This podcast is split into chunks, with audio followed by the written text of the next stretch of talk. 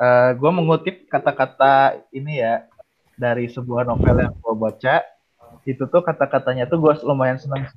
Kata-katanya itu kalau dalam bahasa okay. origi originalnya tuh gini. Korewa kore, sorewa sore. Listen up, listen up. E-commerce talk. Halo teman-teman, kembali lagi di e-commerce talks. Jadi uh, di di episode keempat kali ini kita bakal membahas mengenai web developer. Kalau kemarin uh, kita udah bahas mobile, sekarang kita bahas webnya. Dan di sini udah ada dua pembicara, dua narasumber. Ada Rakis. Halo Rakis. Halo, hadir. Sama ada Prames. Halo, Halo Prames. guys. Oke, sebelum kita masuk ke dalam podcastnya nih, alangkah baiknya kalau kita kenalan lebih dulu. Boleh mulai dari Rakis dulu mungkin? Yo, hello guys. Kenalin, nama gue Rakis. Gue angkatan Ilkom 52.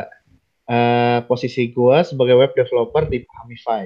Oke, lanjut boleh Prames? Uh, perkenalkan, nama gue Prames Warajimar Panalar, sering dipanggil Prames uh, e-commerce 52 dan sekarang gua seorang apa ya full time freelancer. mantap mantap. Uh, menarik nih sebelum kita bahas tentang web developer kan jarang-jarang gitu kan ada kita menemukan seseorang yang bekerjanya tuh sebagai freelance. Nah, mungkin boleh sedikit cerita gitu Mas, kenapa sih memutuskan untuk menjadi seorang freelancer? Uh, Sebenarnya uh, pengen sih kalau uh, buat ini ya, buat apa namanya, buat uh, daftar full time. Gitu. Iya, penting. Kalau ada open recruit, apa bukan open open opportunity gitu. Oh. Pengen hmm. juga. Cuman sekarang uh, mungkin fokusnya lagi lagi kedua arah gitu. Jadi uh, sekalian belajar juga belajar iya belajar ngoding engineering gitu ya bikin mm-hmm. ini developing gitu kan makanya ngambil freelance juga lagi insya Allah lagi merintis inilah bisnis sama teman gitu. Wih, bikin startup sama Enggak, enggak, enggak. minuman, minuman. Oh. Kopi, kopi, kopi, kopi. Oke, jadi gitu ya teman-teman cerita soal freelancingnya Frames buat teman-teman yang masih penasaran mungkin nanti bisa tanya-tanya di sesi Q&A. Sekarang kita masuk ke bagian inti dari podcastnya mengenai front end. Sebelum kita tanya-tanya tentang uh, pekerjaan mereka gitu di dunia kerja, kita mungkin uh, ada baiknya buat nanya dulu waktu kuliah tuh kayak gimana sih? Uh, apakah dulu waktu kuliah juga uh, selalu jadi front end di dalam tim gitu, di dalam tugas kuliah. Kenapa? Hmm. Kenapa uh, akhirnya sekarang memilih untuk menjadi seorang front end developer gitu? Mungkin Yui. kita bisa uh, ambil jawabannya Prames dulu kali. Gimana, Mes? Ayo, Mes. Oke, boleh. Jawabnya yang bagus. Sharing-sharing uh, inilah apa namanya? Uh, flashback ya flashback. Hmm. Dulu ya. waktu kuliah awal-awal uh, ada, ada kayak apa namanya? RPL. Pas apa pertama itu? kali. RPL. RPL, RPL oh. ya RPL. Hmm. Ya kan RPL rata-rata kita bikinnya itu pas angkatan 52 bikin website ya gitu karena belum terlalu paham ya karena karena belum terlalu paham jadi dulu uh, gue kayak coba aja semuanya gitu. Jadi dari front end dari back end kan dulu masih pakai PHP tuh HTML biasa gitu kan. Jadi semuanya dulu full stack dulu. Nah ketika beranjak ke sini ke sini gitu mulai mengenal apa itu JavaScript gitu kan. Terus juga tools-tools yang basisnya JavaScript gitu kan mulai menggunakan uh, itu framework. Waktu itu pertama kali pakai Angular. Sempat juga waktu tingkat berapa ya? Tingkat dua, atau tingkat tiga ya? Tingkat dua, tingkat tiga, eh, megang back end, megang back end, hmm. full stack lah ya, full stack. Hmm. Tapi lama kelamaan karena proyeknya mulai apa ya? Iya, proyek kuliah, terus juga ada freelancing juga bareng Rakis dulu gitu kan. Anjay. Ya Kis ya? Yo, sobat Angular gitu kan. gitu makin makin sini makin agak rumit gitu ya makin agak Apa yang makin rumit? Eh, proyekannya. Uh -huh. Bikin sistemnya, spesifikasi requirement-nya. Nah, uh, jadi uh, lebih dibagi-bagi gitu. Di apa ya dispesifikin. Lu front hmm. end lu back end gitu. Nah kebetulan waktu itu sebenarnya iseng sih gitu. Mau nyoba front end aja gitu. Karena apa ya lebih berwarna daripada back end. Maksud berwarna uh, gitu. kan jadi jadi lihat tampilan gitu kan interaktif gitu kan warna-warnanya dan segala macam kebetulan juga senang desain waktu itu jadi terjun di dunia front end gitu sampai sekarang gitu Oke, jadi setelah mendalami, uh, mencoba semua hal gitu ya, nggak semua sih, beberapa hal. Uh, mencoba, mencoba semua hal. Iya. itu akhirnya memutuskan kayaknya yang paling cocok dengan diri Prames adalah front end gitu ya. Iya, betul. Oke, kalau cerita Rakis gimana nih? Rakis tuh kalau nggak salah jadi salah satu suhu di komunitas nggak sih? Waduh. Gimana, Kis? Gak suhu juga, hanya bantu mengajarkan. nah kalau dari gua uh, gua tuh awalnya inter, uh, cerita dikit ya ini ya jadi hmm. tuh uh, front end tuh sebenarnya gue sempat megang juga dulu sih SMP zaman zaman ngeblogging dulu kan ada blog-blog oh, gitu ya iya iya nah hmm. uh, dulu tuh gitu ya, iya statik gitu dan itu tuh dulu tuh kalau lu tahu lu nambahin bisa nambahin text line widget gitu ya widget terus uh, oh. dengan dikit text line center aja tuh bahagianya udah kayak anjir gue bisa bikin gini gitu kan Iya, iya, iya. iya. Dari situ tuh gue senang tuh. Nah, pas masuk RPL, nah di RPL tuh gue hmm. pengen ini uh, karena gue uh, ada pengalaman di front tapi dikit banget waktu itu tuh. Jadi di tim gue, uh, gue nyaranin gimana kalau kita masing-masing pegang halaman masing-masing. Jadi waktu itu gue login. Nah, dulu tuh di login tuh gue full stack, yang lain juga sama di halaman masing-masing full stack. Tujuannya buat apa? Karena kita baru bener-bener apa ya bikin web dari iya. nol gitu ya. Nah, hmm. uh, eh, gue pengennya uh, gue sama tim gue yang lain tuh biar nyobain dulu gitu. Karena kan uh, lu baru masuk lu nggak tahu kan front end itu apa, back end itu apa, gue juga dulu nggak tahu kan. gue dulu sama sekali tuh. Jadi uh, gue gas aja uh, full stackin, gue di back end di PHP-nya juga iya, di depannya juga iya. Di situ gue hmm. ada feel sih feelnya tuh wah gue emang bener-bener lebih seneng tampilan lah ngatur tampilan dibanding hmm. ngatur fungsi-fungsi belakang nah hmm. terus di tingkat dua tuh ada SI ya kalau nggak salah SI Iya. Yeah. Nah, pas SI itu di tim gue tuh uh, front endnya udah ada dua. Front endnya tuh dulu tuh si Wirgan sama si Rian. Nah, karena udah ada dua, gue kalian aja. Gue gini, udah deh gue gak apa-apa megang back end. Soalnya kadang gue kalau lagi ngajar di komunitas kan kadang gue suka bilang ya, wah kalau back end tuh gue nggak menyentuh back end back end tuh susah nah itu gue bilangnya bukan cuma gak beralasan tapi karena gue udah pernah nyentuh dulu tuh Laravel ya gue megang Laravel ya, ya. Gue juga pernah. mikirin gimana caranya file masuk ke apa foto ya foto masuk ke DB dibuat blog itu sampai tujuh minggu gue nggak soft soft dari situ tuh kata gue anjir ini foto doang gue nggak soft soft gue sampis ya.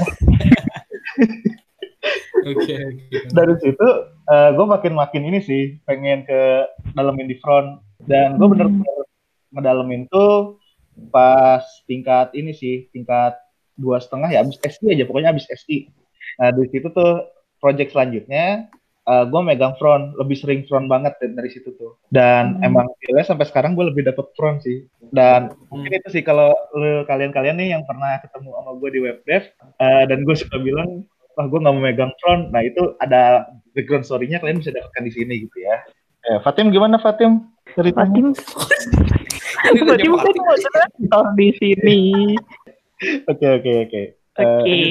lanjut lanjut lanjut okay, uh, eh, kita lanjut. Sekarang pengen tahu nih gimana sih uh, flow kerja? Gimana flow ya gimana flow kerja kalian bisa dapet tas dari mulai uh, PM mungkin terus nyampe ke kalian sampai uh, satu apa ya satu sprint itu mungkin kalau misalnya pakainya uh, sprint gitu ya. Hmm. sampai satu sprint itu selesai tuh kayak gimana sih? Gitu. Boleh mungkin kalau dipahami Fai gimana kis nah kalau dipahami Fai itu cerita sedikit ya jadi kan gue dipahami Fai itu uh, sebagai web dev terus uh, awalnya itu gue benar-benar fokus banget di ininya uh, landing page ngebenerin landing page dari website Pahamify. Nah, di situ tuh waktu pas gua masuk itu, hmm. uh, task pertama gue itu gimana caranya uh, ini blog dan landing page utama disatuin task pertama gue dan di situ gue belum dapat uh, desain sama sekali. Karena emang lagi hmm. fokusnya tuh ke bagian aplikasinya waktu itu. Jadi pas uh, sekitar satu bulan pertama itu benar-benar uh, tas gue tuh gimana caranya gue ngebagusin website kita agar lebih yummy buat dilihat gitu. Aja yummy. Kayak makanan. Nah yeah. tas pertama gue itu. Dan setelah tas itu uh, kalau selanjut selanjutnya akhirnya ada desain desain itu tuh gue merasakan tuh dapat apa desain dari kayangan oh. dari X-nya uh, untuk apa redesign homepage jadi itu uh, awalnya tuh biasanya dari manajemen uh, di manajemen mm -hmm. itu kita saling uh, apa ya brainstorming lah ya bagusnya gimana ininya gimana itu bareng UI UX dari tim Pahamifa-nya juga jadi kita saling hmm. brainstorming ini bagus gak ini gimana kurang atau enggak. Kalau udah nanti biasanya desainnya dibikin dulu desain fixnya. Begitu desain fixnya udah ada baru nanti desainnya turun ke gua. Dari situ gua baru uh, bikin websitenya. Ya, kalau pas uh, udah jadi sesuai desain nah selanjutnya uh, ada proses review. Reviewnya itu maksudnya mana kalau di sini tuh reviewnya tuh apakah ini tuh udah benar-benar representatif dengan info-info yang mau kita berikan atau enggak? Kurang lebih gitu sih setelah semuanya fix di situ uh, selanjut tahap selanjutnya tuh lebih ke SEO gimana caranya supaya uh, website kita tuh uh, bagus pas di search engine-nya gitu sih. Itu yang ngurusin SEO-nya Rakis juga apa ada lagi? Uh, gua sama satu lagi ada yang dari ini sih uh, freelancer dari hijab satu lagi. Hmm, oh jadi freelancer juga. Iya, ada ya apa? Ada yang ngambil dari freelancernya juga. Hmm, itu biasanya front end sekalian sama si CEO CEO kalau lagi freelance.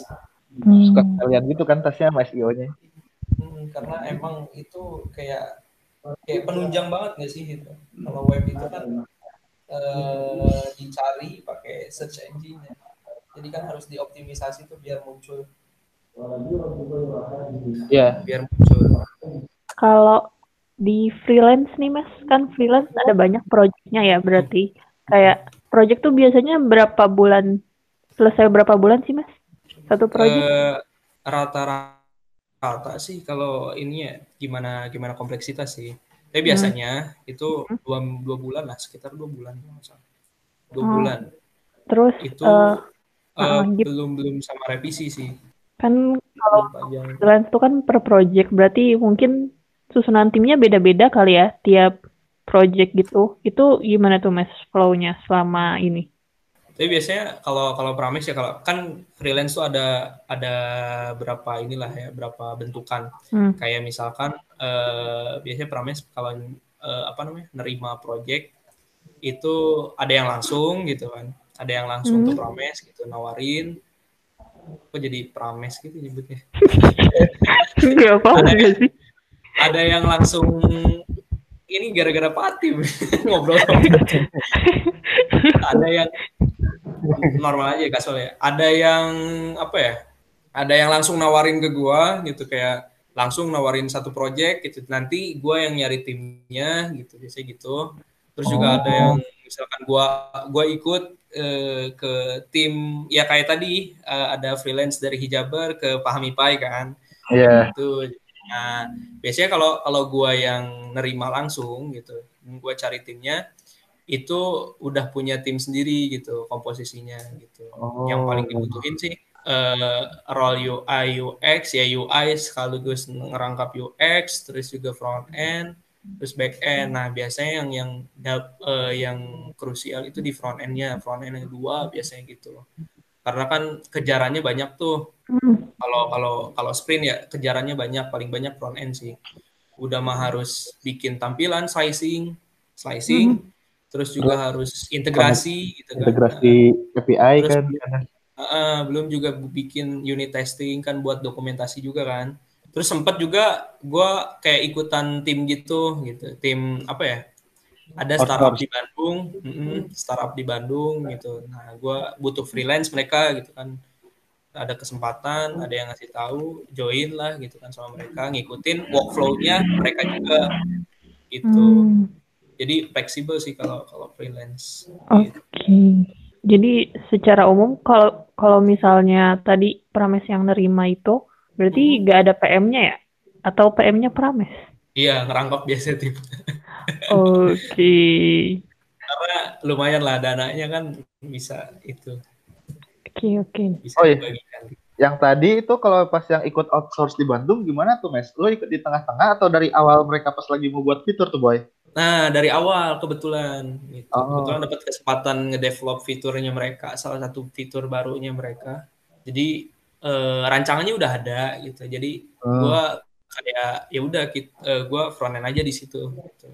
Oh.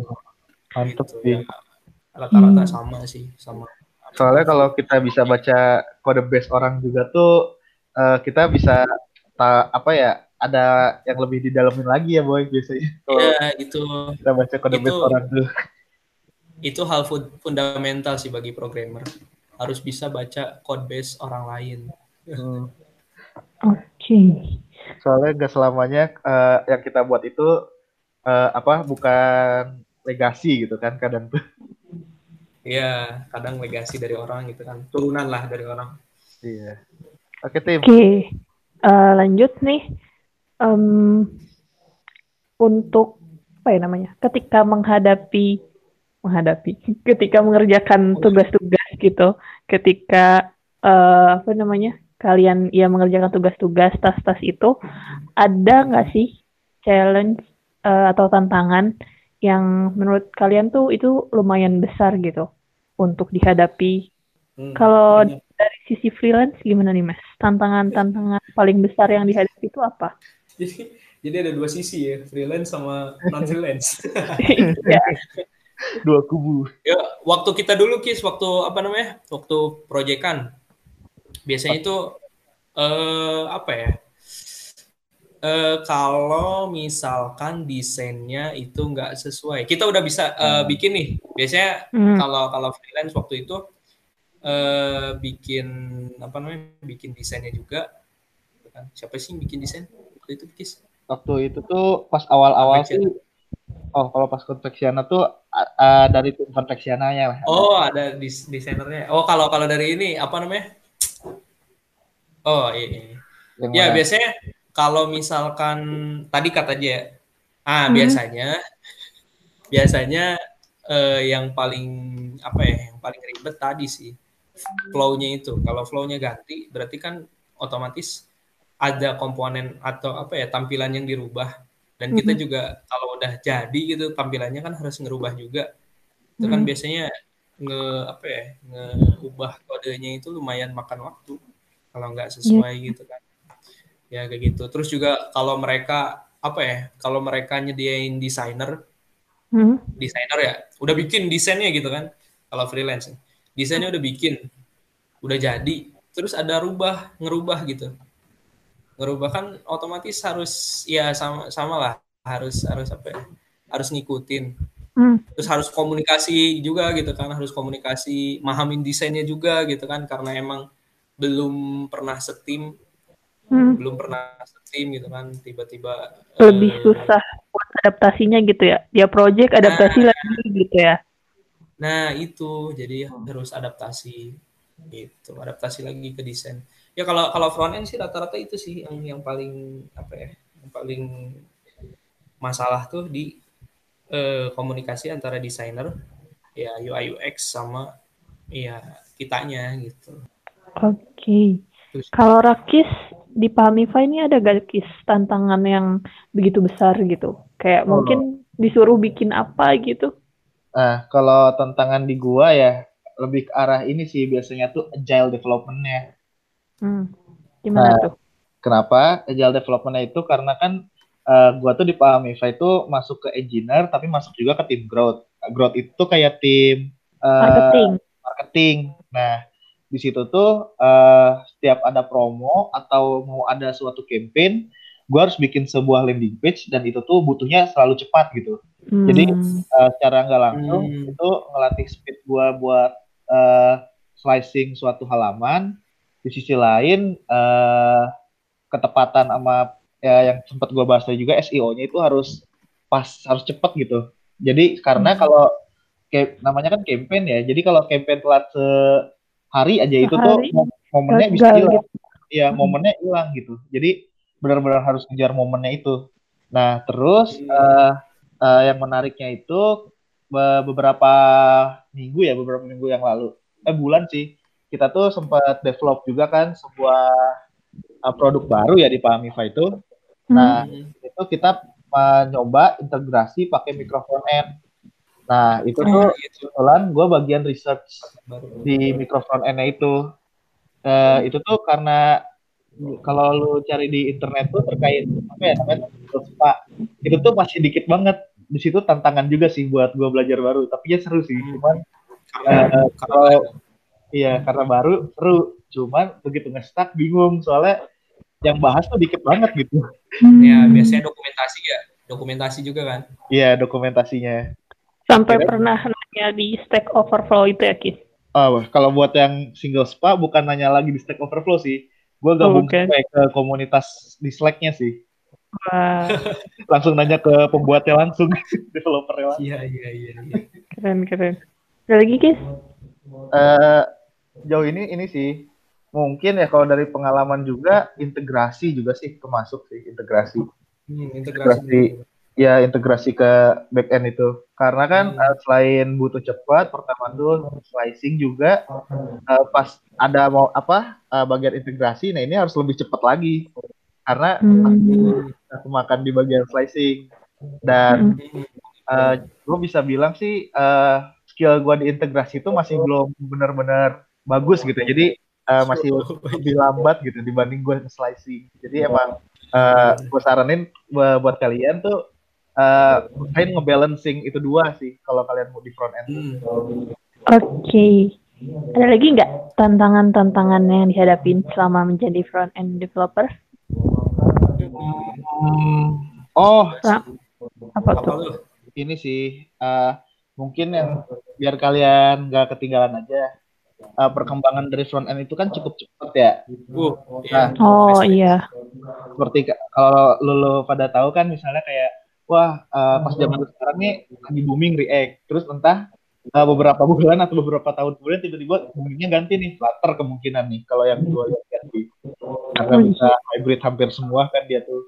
Dulu pasti zaman gue view juga cepat booming. Nah uh, kalian uh, apa ya saran gue sih uh, coba kuasain salah satu dulu. Karena framework itu bisa dibilang kalau kata CTO gue tuh itu tools buat problem solving sih oke terus uh, lanjut nih uh, ada nggak sih uh, apa namanya hal yang uh, ketika kalian masih kuliah itu mendambakan jadi front end developer tuh kalian membayangkannya tuh A gitu.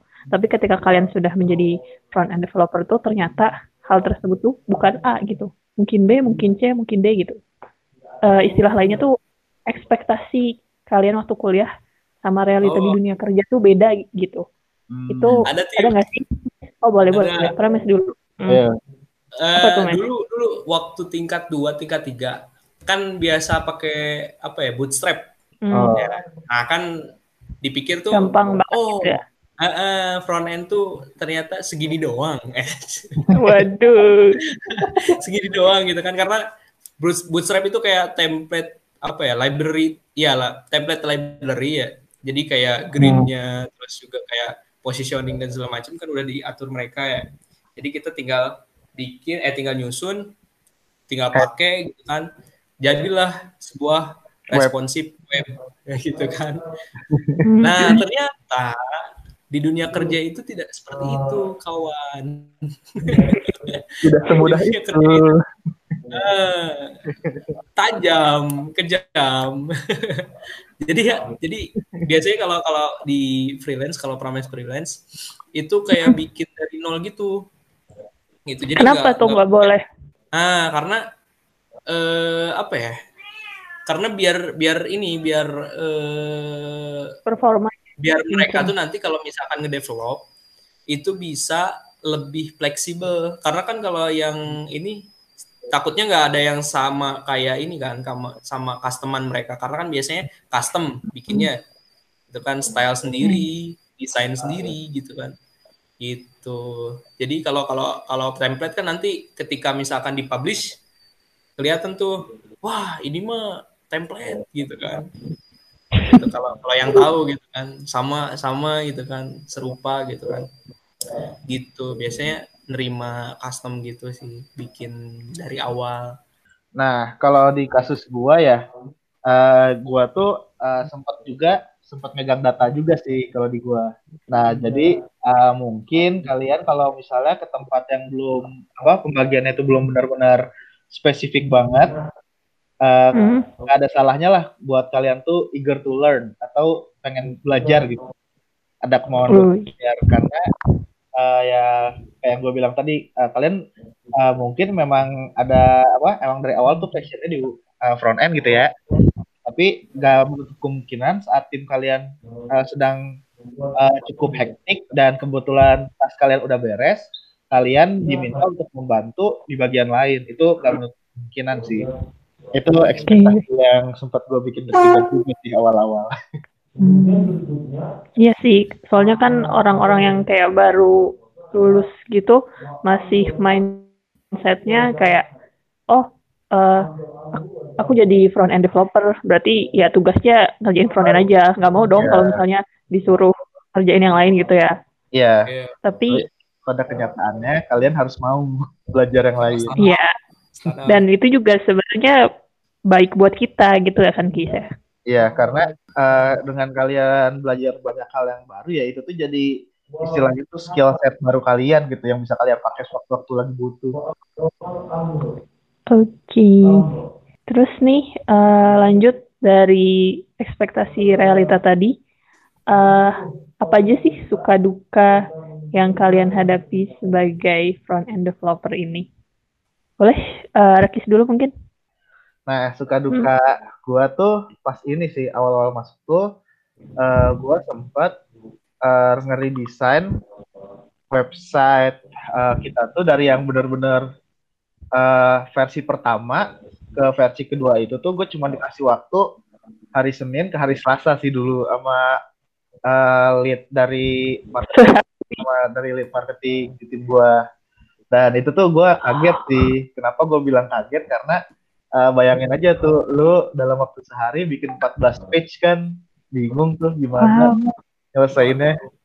Itu tuh uh, eh, gue udah kepres banget sih di situ. Uh, walaupun targetnya nggak kecapai tapi gue nyelesainnya di Rabu paginya sih.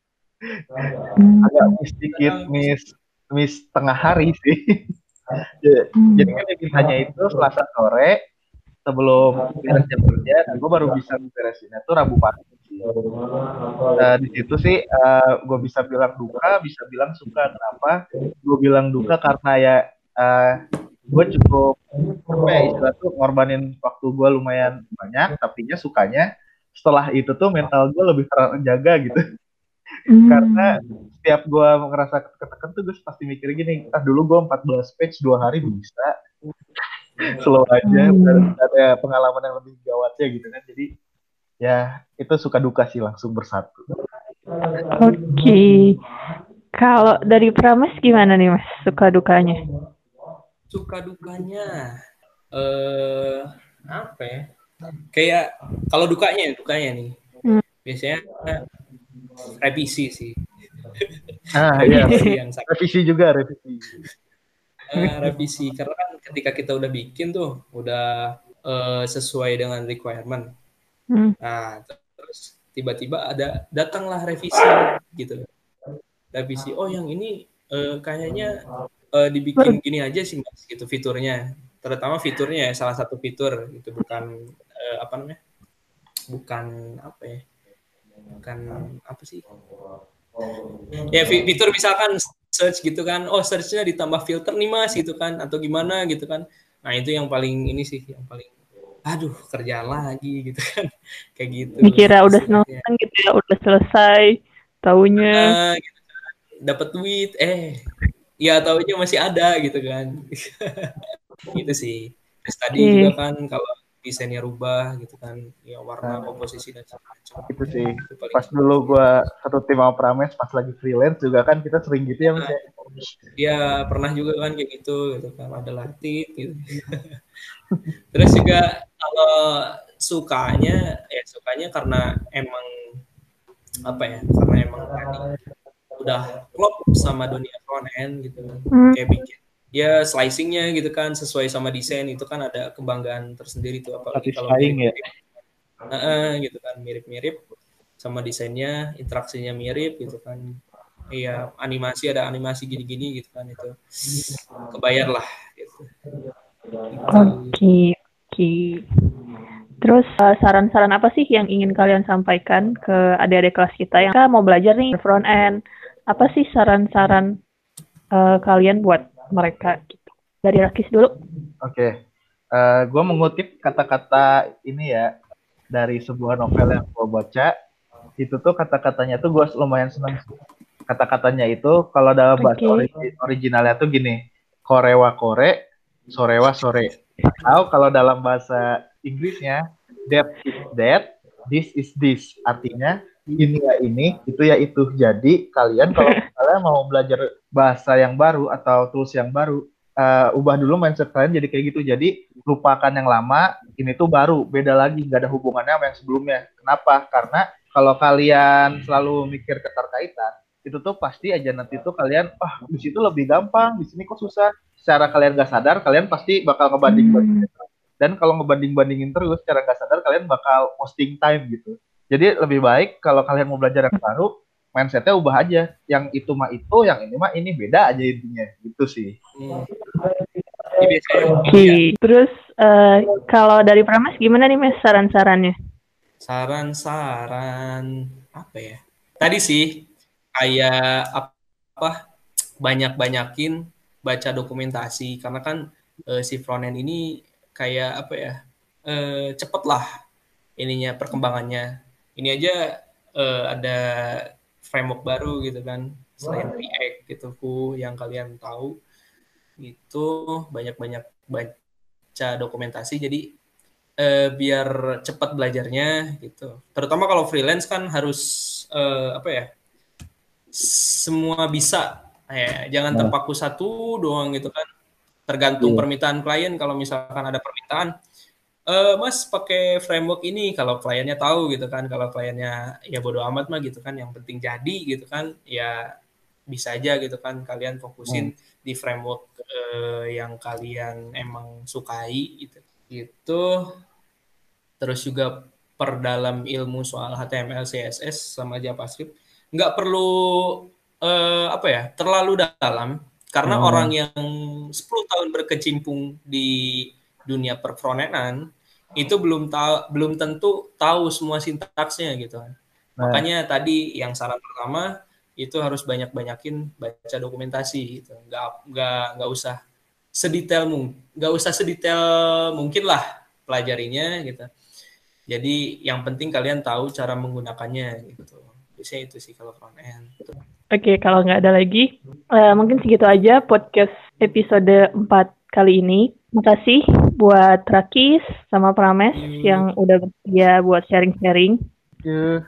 Seperti biasa, nanti di akhir minggu kita bakal ada sesi Q&A live sama Rakis dan Prames. Jadi buat teman-teman uh, jangan sampai ketinggalan, langsung submit aja pertanyaannya ke link yang biasa.